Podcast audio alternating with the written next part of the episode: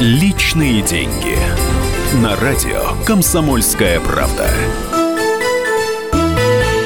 Здравствуйте, начинается новый час. Это радиостанция «Комсомольская правда». Это первая в новом году программа «Личные деньги». В студии Константин Смирнов, корреспондент отдела экономики. Здравствуйте, Константин. Здравствуйте. Я вот с могу... Новым годом. И вас с Новым годом. Я могу сказать, что я вот как раз очень-очень рада тому курсу евро, который был заявлен у нас на новогодние праздники. Я рада тому, что он сильно не менялся. Вот. И благодаря этому я смогла сделать определенное количество покупок, находясь в еврозоне. Я вас поздравляю. Для Ну, меня, знаете, для женщины это очень такой приятный момент. Извините, что отвлеклась. Ну что, мы с чего начинаем? У нас э, 1 января вот э, буквально было не так давно. С 1 января многие э, изменения у нас э, вводятся. Что-то с налогами, что-то еще где-то. Давайте вот пробежимся коротенько, чтобы люди для себя это окончательно уяснили. Да, ну, я все-таки чуть-чуть немножко про, если можно, а, про валюту, потому что евро и в течение января и снижалось по сравнению к рублю. Ну, сегодня чуть-чуть там подорожал, так что ситуация еще получше, а также и с долларом. Э, Пробило 60, ниже 60 а, рублей за доллар. Это достаточно приятное э, сообщение, и дай бог, чтобы рубль дальше продолжал быть достаточно крепким. Тем более, что нефть тоже более-менее держит э, уровень где-то около 57 рублей за баррель, и это очень тоже для нас благоприятно. Ну, а что касается других новостей, вот, например, Действительно, с 1 января, как об этом сообщала наша газета, достаточно подробно, например, в сегодняшнем номере, а, вы можете это дело более подробно прочесть. Ну, действительно, целый ряд нововведений. А, Ну, прежде всего, были повышены акцизы на табак, а, целый ряд алкогольных напитков, э, включая вино, шампанское и так далее, и на бензин. Ну, на бензин там увеличение незначительное, там 1-2 рубля, это как и было уже в прошлом году с 1 апреля, поэтому есть надежда, что, по крайней мере, в этом, в 2017 году, существенных увеличений а, цен на нефть, ой, извините, это хорошо как раз на нефть, на бензин не будет. Ну, а вот сигареты э, должны где-то вот начиная вот самое ближайшее время, когда закончатся поставки прошлогодние, а будет увеличение так, от 10 до 20 процентов. Также какие-то будут э, увеличения цен на импортные вина, шампанское и, и так далее. Ну, в общем, этого стоило ожидать, и можно, как говорится, броситься в магазин, пока, пока основные цены э, пока те же. Ну, разве цены скакнут как-то прям сильно ощутимо? Это будет же Ну, на наверняка по сигареты, копеечке да. поэтапно? Нет, не поэтапно. На сигареты достаточно быстро и мощно. Мощно это Но- насколько? Ну, да я говорю, от 10 до 20 процентов А нет, а в рублях, например. Вот, допустим, Ну, пачка сигарет стоит ну, вот, 50. э, Вот, ну, 50 уже нет приличных сигарет, там от 70 начинается. Ну, вот смотрите, э, 10-15 рублей увеличение цены на пачку сигарет при- приличного качества. Вот. Ну, пока продаются сигареты еще прошлогодних поставок, вот, и где-то в течение января их будет еще достаточно много, но с конца января, начала февраля эм, пачка сигарет, ну, к которым люди привыкли, которые такого неплохого качества, вот она будет стоить не 70 рублей, а, соответственно, там 70-80 рублей, а, соответственно, или там даже 100 есть, а, соответственно, на, на 10-20 рублей дороже, ну, там в зависимости от того, какая, какие сигареты. Вот. А тут еще Минздрав ну, у него новая концепция, э, взять и запретить вообще продажу легального табака людям, которые родились вот в 2014 году и позже. Э, 2033 года, когда им исполнится там 3, ну, 18 лет, вообще ничего не продавать. А Поэтому довольно интересная штука. Тут очень может быть, что контрафакт начнет увеличиваться уже в самое ближайшее время, готовясь к тому, чтобы окучить и тех людей, которые начнут курить вот в 30-е годы нашего века. Ну, тут э, с, э, с табаком действительно очень много таких проблем. Будет большая борьба с его курением. Там в последнее время за год два, последние там на 10% у нас количество курильщиков уменьшилось. Ну, во многом, может, и потому, что действительно сигареты достаточно дорогие. На вино шампанское это не так бросается в глаза, там стоимость там, той или иной бутылки увеличится там, на 15-20 рублей, ну, в общем, мне кажется, пережить можно, наверное. А, а государство получит больше налогов и так далее. Вот. Ну, не только дело с акцизами. Ну, как известно, э, шагает по стране кадастровый э, учет недвижимости.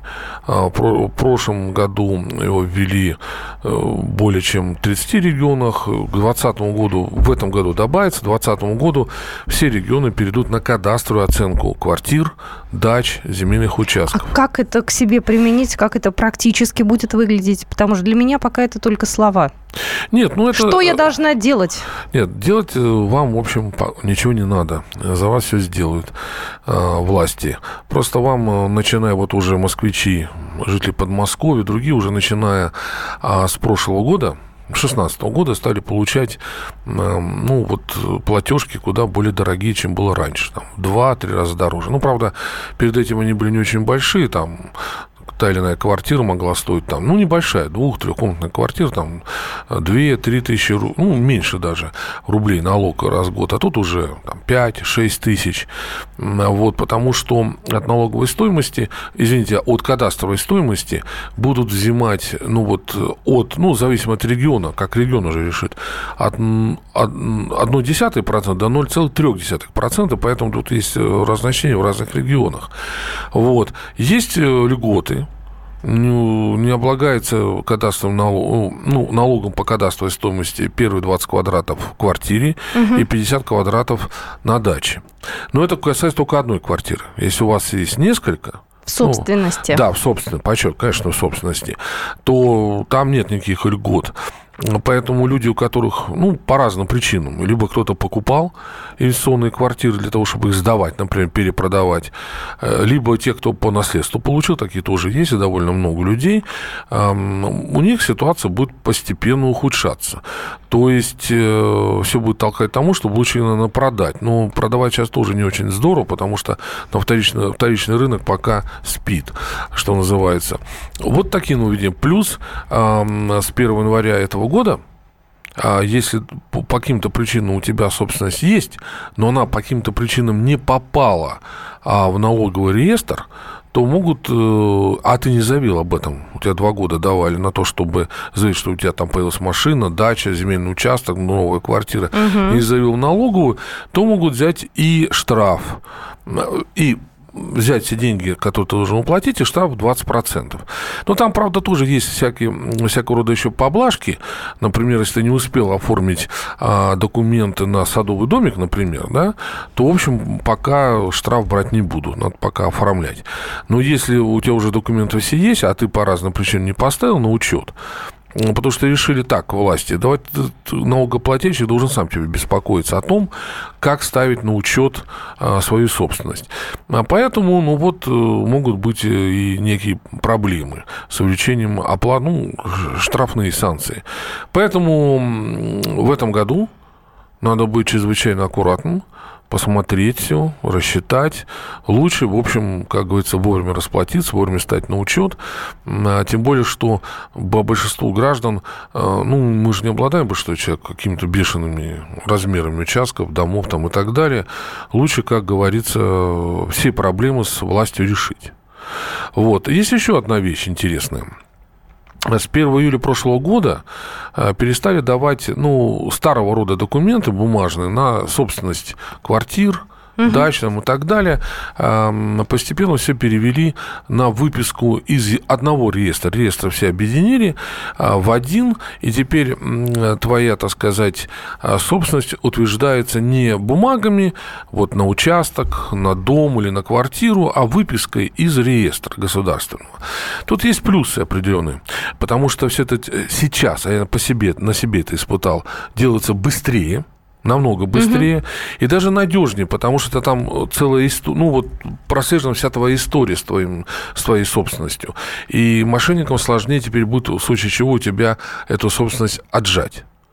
Вот. Ну, есть, конечно, и проблемы, наверное, потому что мы все привыкли, что это должна быть такая, знаете, кардинальная бумага. А вот. Но пока, в общем-то, все вроде бы более-менее идет к тому, что это упрощение. Э, и только одно плохо, на мой взгляд, а чтобы не грохнулась эта система. вот. Благодаря атакам хакеров, тем более из Вашингтона постоянно угрожает, что, что нас ответят. хакеры такие, да. Да, вот. Да. Ну, хорошо. Мы а, вернемся к разговору о делах экономических буквально через пару минут. Если есть у вас вопрос или хотите к нам присоединиться, звоните к нам в эфир 8 800 200 ровно 9702. Личные деньги. На радио «Комсомольская правда». Радио «Комсомольская правда».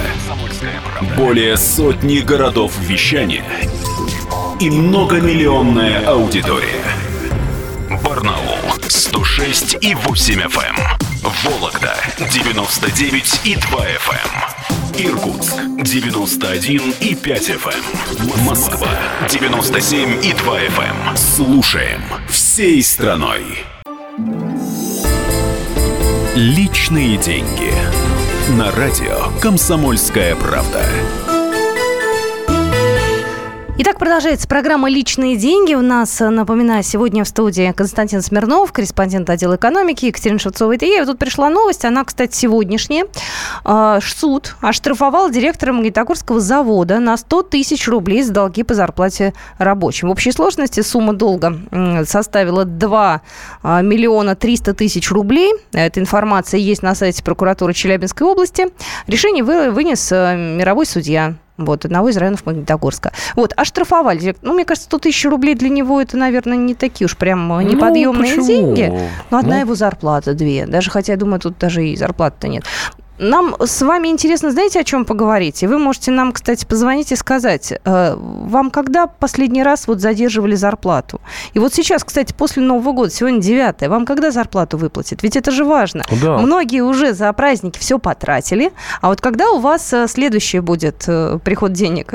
Есть какие-то уже объяснения от руководства, что их позже дадут или еще что-то? И наказывали руководство за задержки. Например, а у нас по закону как сейчас отчитывается трудовой кодекс? Нас э, трудовым да, же кодексом да, регламентируется. конечно, конечно. Там есть определенные сроки, в которые надо обязательно зарплату платить. Когда только э, не получается это делать, то там начинает разбираться прокуратура.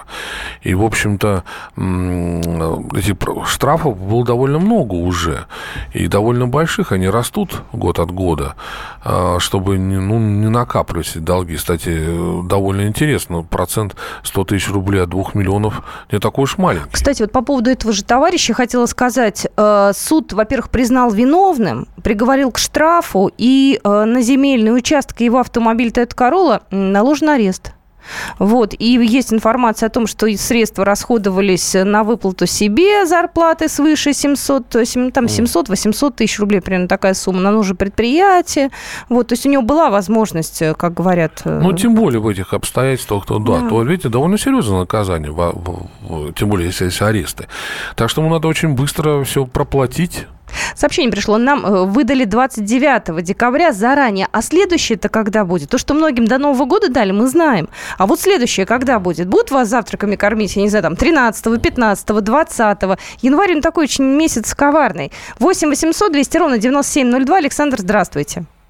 Добрый день. Добрый. Хотелось бы у гостя, у гостя спросить. Значит, вот человек проживает э, э, в квартире по соцнайму, он там прописан, но у него есть в собственности другая квартира. Как это будет считаться? Что у него две квартиры, и будет ли он налог со второй квартиры платить, вот в собственности, или по-прежнему будет считаться, что у него одна квартира? Ну, это вот вопрос, это не гость, правда, у нас Константин Смирнов, студион ведущий программы, поэтому как-то его Ну, я записали. думаю, в этом случае придется платить по полной, раз есть соцнайм. Вот э, только в одном случае есть э, льгота, ну, это не оплачивается 20 квадратных метров, э, если вот вы владеете одной квартирой, там проживаете. Если еще есть соцнайм, это уже считается квартира вторая вторая квартира, которая у вас собственности, ну вот инвестиционный, как так принято говорить, значит, вы должны по полной платить налог. Ну, ответили на вопрос вам, я надеюсь. 8 800 200 ровно 9702. Давайте все-таки про зарплату. Это поактуальнее. Вот сообщение пришло. Следующее будет 5.02.2017. 2017. Ни разу за 29, за 20 лет не задерживали. Ну, видимо, действительно, в декабре выплачивали... Полторы? По, да, по полторы, ну, побольше, как говорится, чтобы а, все отдохнули, в том числе и бухгалтеры. Им же тоже считать-то надо, вот, чтобы там числа 10 выплатить, например. Это же и банку надо выходить ну, на хорошо, работу. Ну, хорошо, 12 ну, 13 А что такого-то? Ничего, да ничего страшного такого нет. нет. Вообще лучше выплачивать вовремя, чем вперед платить, потому что люди все потратят, а потом будут сидеть, ну, как это уже анекдоты, вот, провел, ну, январские праздники, праздники, ни рубля в кармане. Это тоже, наверное, для работы плохо, если человек там будет мне на что будет доехать до работы, то надо как-то думать о том, Заначку как это... иметь. Ну, заначку, знаете, либо кто-то найдет, вот, либо сам же и потратишь. А вот интересно, у нас какие самые такие уязвимые сферы, которые могут пострадать вот в эти первые праздники, э, первые дни после праздничные? Э, продажи, какие у нас еще? Я думаю, торговля и услуги, тут все нормально. У них как был спрос на, ну, не нет, знаю, у них продукты, как раз просто и падает вот э, во всей сфере.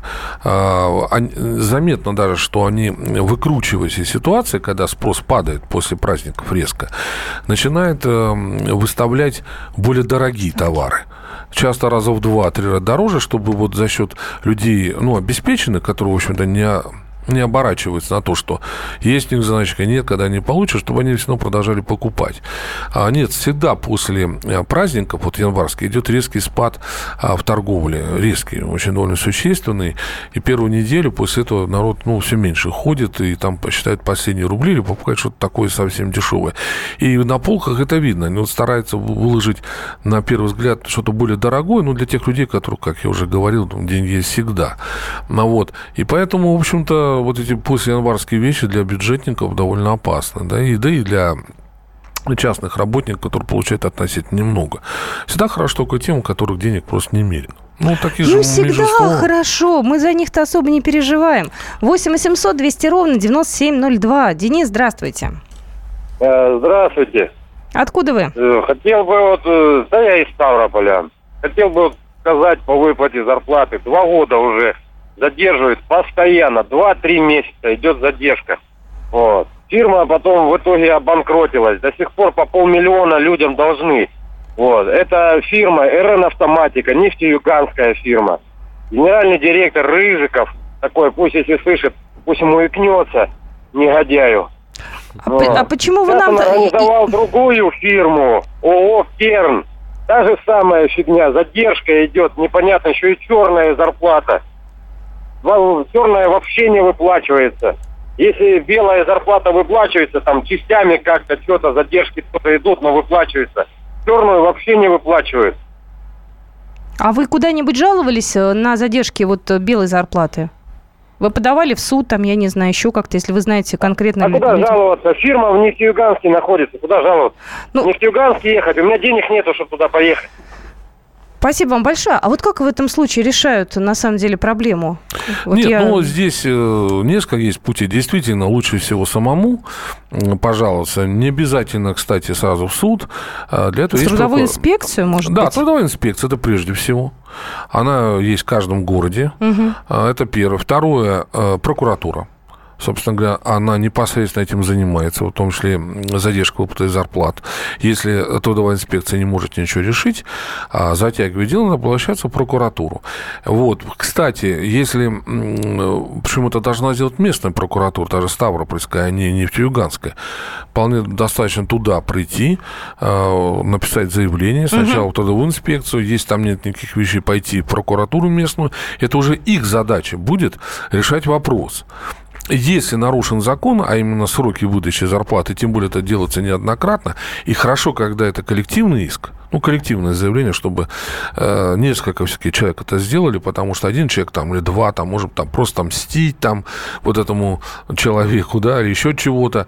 Ну, вот это вполне достаточно. Суд это уже как крайняя мера, когда госорганы по каким-то причинам этого делать не могут. Ну, опять же, они могут, особенно в прокуратуре объяснить, что нужно делать дальше, если у них не хватает каких-то полномочий. Но я думаю, полномочия прокуратуры на то, чтобы решить вопрос с проблемой выплаты зарплат, есть полностью есть полностью, поэтому, э, вот как говорится, если они будут отбивать, э, ну, как говорится, давайте сами лежайте, ну, тут можно пожаловаться и в другие надзорные органы, например, там, куда угодно, вплоть э, до профсоюзов и так далее, где, ну, в общем, могут этот вопрос взять. Главное, просто не, не обязательно ехать туда, можно это сделать и на месте. Потому что действительно в нашей стране это теперь огромное количество филиалов, дочерних структур, Вот. А если эм, люди наняты в Ставрополе, а фирма Нефтьюганская, значит, там есть какая-то либо дочерняя структура, либо филиал. На них же они тоже там юридически зарегистрированы. Значит, можно вполне э, справиться местными силами. Сообщения тут приходят, они меня прям расстраивают. Первое сообщение, по идее, зарплата завтра, но могут и на полгода задержать. Вот такое сообщение. Здравствуйте, я постоянно слушатель Ставропольский край. 16 декабря получили зарплату за октябрь месяц, и все, Новый год сидели без денег. Вы знаете, как не первый раз уже, э, сколько здесь работаю, слышу жалобы на задержку за выплаты зарплаты именно из Ставропольского края. Мне кажется, здесь нужно еще и губернатору обратить на это внимание. А, вот, ну, вообще, вот властным структурам, что у них все больше и больше таких вот такого рода проблем. Предположу, что эти люди получают деньги в конвертах. Ну, безусловно. Вряд ли это белая зарплата. Если белая зарплата, можно пойти и там, ну, опять да, же... Да. Вот... А если в конвертах, то да. Ну, опять же, вот людям, если есть возможность выбирать, если есть какая-то возможность выбрать, то надо, конечно, выбирать белую зарплату. Другое дело, что в периферии это довольно сложно сделать. Либо хоть как-то ты работаешь, либо что-то. Ну, в общем-то, ну, тут сложно, как говорится, говорить людям, когда вот либо есть только в конверте, либо нет ничего. Вот. Ну, а я лично в 90-е годы часто сталкивался как раз в прессе, где я работал, когда половина зарплаты была в конверте, а вторая часть э, белая дело тоже не выплачивался месяцами. Ну, все было не так просто. Люди увольнялись. Ну, это когда было? 90-е годы? Ну, у меня, Начало у меня 2000... в 90-х, Ну, да. это же уже совсем другая эпоха практически. Ну, не совсем так. Мы же не так далеко ушли от этой эпохи. Ой, вы знаете, хочется, чтобы все-таки ушли. Ну что же, мы в следующем отрезке эфира, наверное, обсудим э, интервью, который дал э, глава Минэкономразвития. Тут есть определенные моменты, интересно обсудим. Личные деньги. На радио «Комсомольская правда». Радио «Комсомольская правда». Более сотни городов вещания и многомиллионная аудитория. Калининград 107 и 2 FM. Эм. Кемерово 89 и 8 FM. Красноярск 107 и 1 FM. Эм. Москва 97 и 2 FM. Эм. Слушаем всей страной. Личные деньги. На радио «Комсомольская правда». Итак, мы а, продолжаем программу «Личные деньги». Меня зовут Екатерина Шевцова, в студии Константин Смирнов, корреспондент отдела экономики. И так или иначе, та тема, которую мы с вами обсуждали, она пересекается со следующей темой. Министр экономического развития России Максим Орешкин э, дал э, свое первое публичное интервью на посту главы ведомства, и он обозначил основные проблемы нашей российской экономики, одна из которых является бедность. Ну, так или иначе, невыплата зарплат, тяжелые условия жизни, малообеспеченные семьи, семьи с детьми, это является нашей проблемой. Ну, это я сейчас так достаточно mm. тезисно, наверное, его интервью. Да. Не то чтобы пересказала, просто обозначила болевые точки. Да, ну бедность действительно вещь такая страшная. С одной стороны, ну просто-напросто люди плохо живут, причем что особенно а, мне не нравится последние 2-3 года за время кризиса, а, категории бедных стали опускаться не только там безработные, например, больные там какие-то люди, еще чего-то, но именно работающие люди, потому что зарплаты крайне низкие, они не то, что не поднимаются, во многих случаях просто сокращаются власти стараются э, давить на предпринимателя, особенно на госпредпринимателя, чтобы рабочие места не сокращались. Ну, там сокращаются выплаты, там укороченные недели и так далее. И людям в условиях высокой инфляции, она только-только стала снижаться, э, ну, вот они оказываются, если у них еще есть дети, там, неработающие супруги, э, ну, оказываются или ниже вообще уже черты бедности, либо где-то вот рядом. А для чистой экономики, не знаю, Орешкин вот называл это, дело в том, что бедные люди ничего не покупают. Или покупают самое-самое необходимое. А это означает, что экономика не развивается. Потому что а для кого производить то, что-то? Вот особенно здесь, если никто покупать-то не будет. И получается тяжелый замкнутый круг. Чем больше бедных в России, а их действительно процент все больше, уже за 20% перевалило, а тем меньше покупок. А это значит, тем меньше развивается сама экономика. А экономика развивается медленнее, опять больше бедных.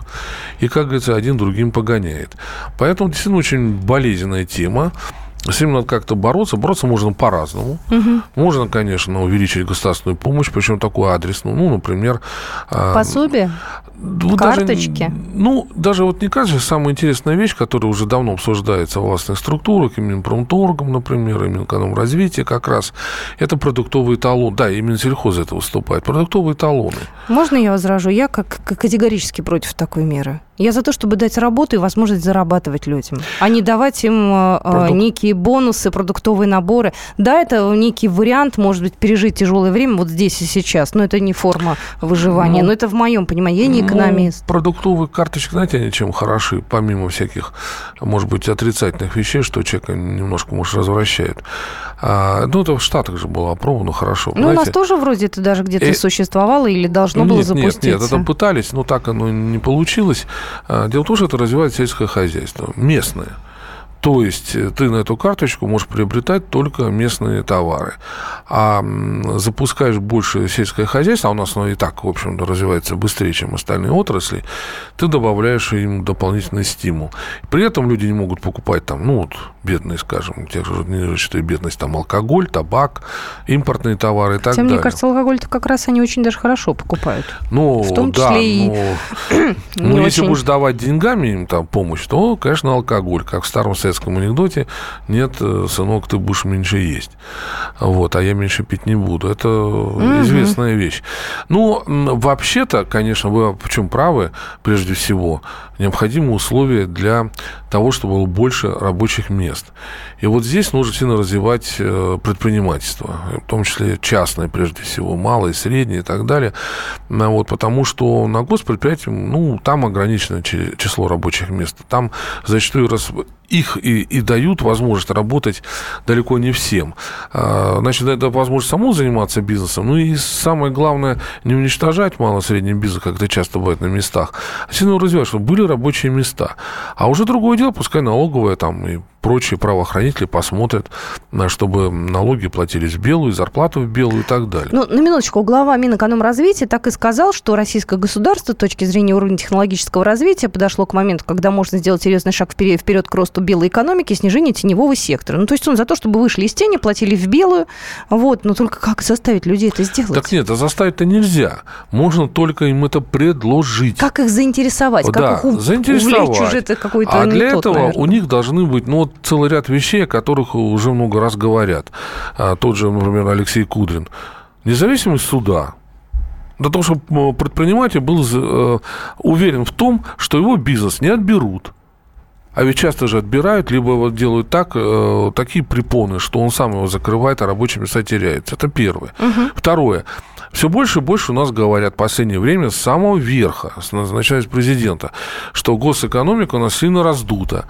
А разговоры есть, вроде как словесные приказы есть, а она только растет госэкономика, потому что та же нефтяная сфера еще в 90-е годы показала свою высокую эффективность как частный сектор, в основном. Когда были очень низкие цены на нефть, она выжила и дала возможность нам дальше развиваться. А что сейчас происходит? Не хочу называть названий этих фирм, но ну, сейчас большая часть нефтяного производства теперь опять в руках у государства. Давайте звоночек примем. 8 800 200 ровно 9702. Александр, здравствуйте. Здравствуйте.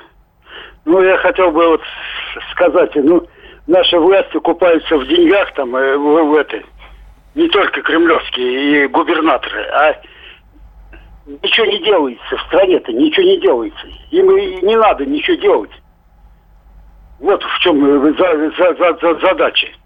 Поняли, спасибо большое. Ну, это традиционное обвинение. Ну, давайте все-таки Да конкретики не, ну делать, я перейдем. Ну, думаю, надо что-то, и Что? стараются делать. Потому что налоги надо собирать. Не будет развития экономики, не будет и налогов. Поэтому какие-то вещи делаются, безусловно, какие-то инфраструктурные проекты. Ну, тут Керченский мост строится. Сколько там людей занято, и техники, и денег и тому подобное. Или там а, модернизация Транссиба, БАМа, или вот э, строительство ЦКАДа вокруг Москвы. Нет, что-то делается, но не, крайне недостаточно.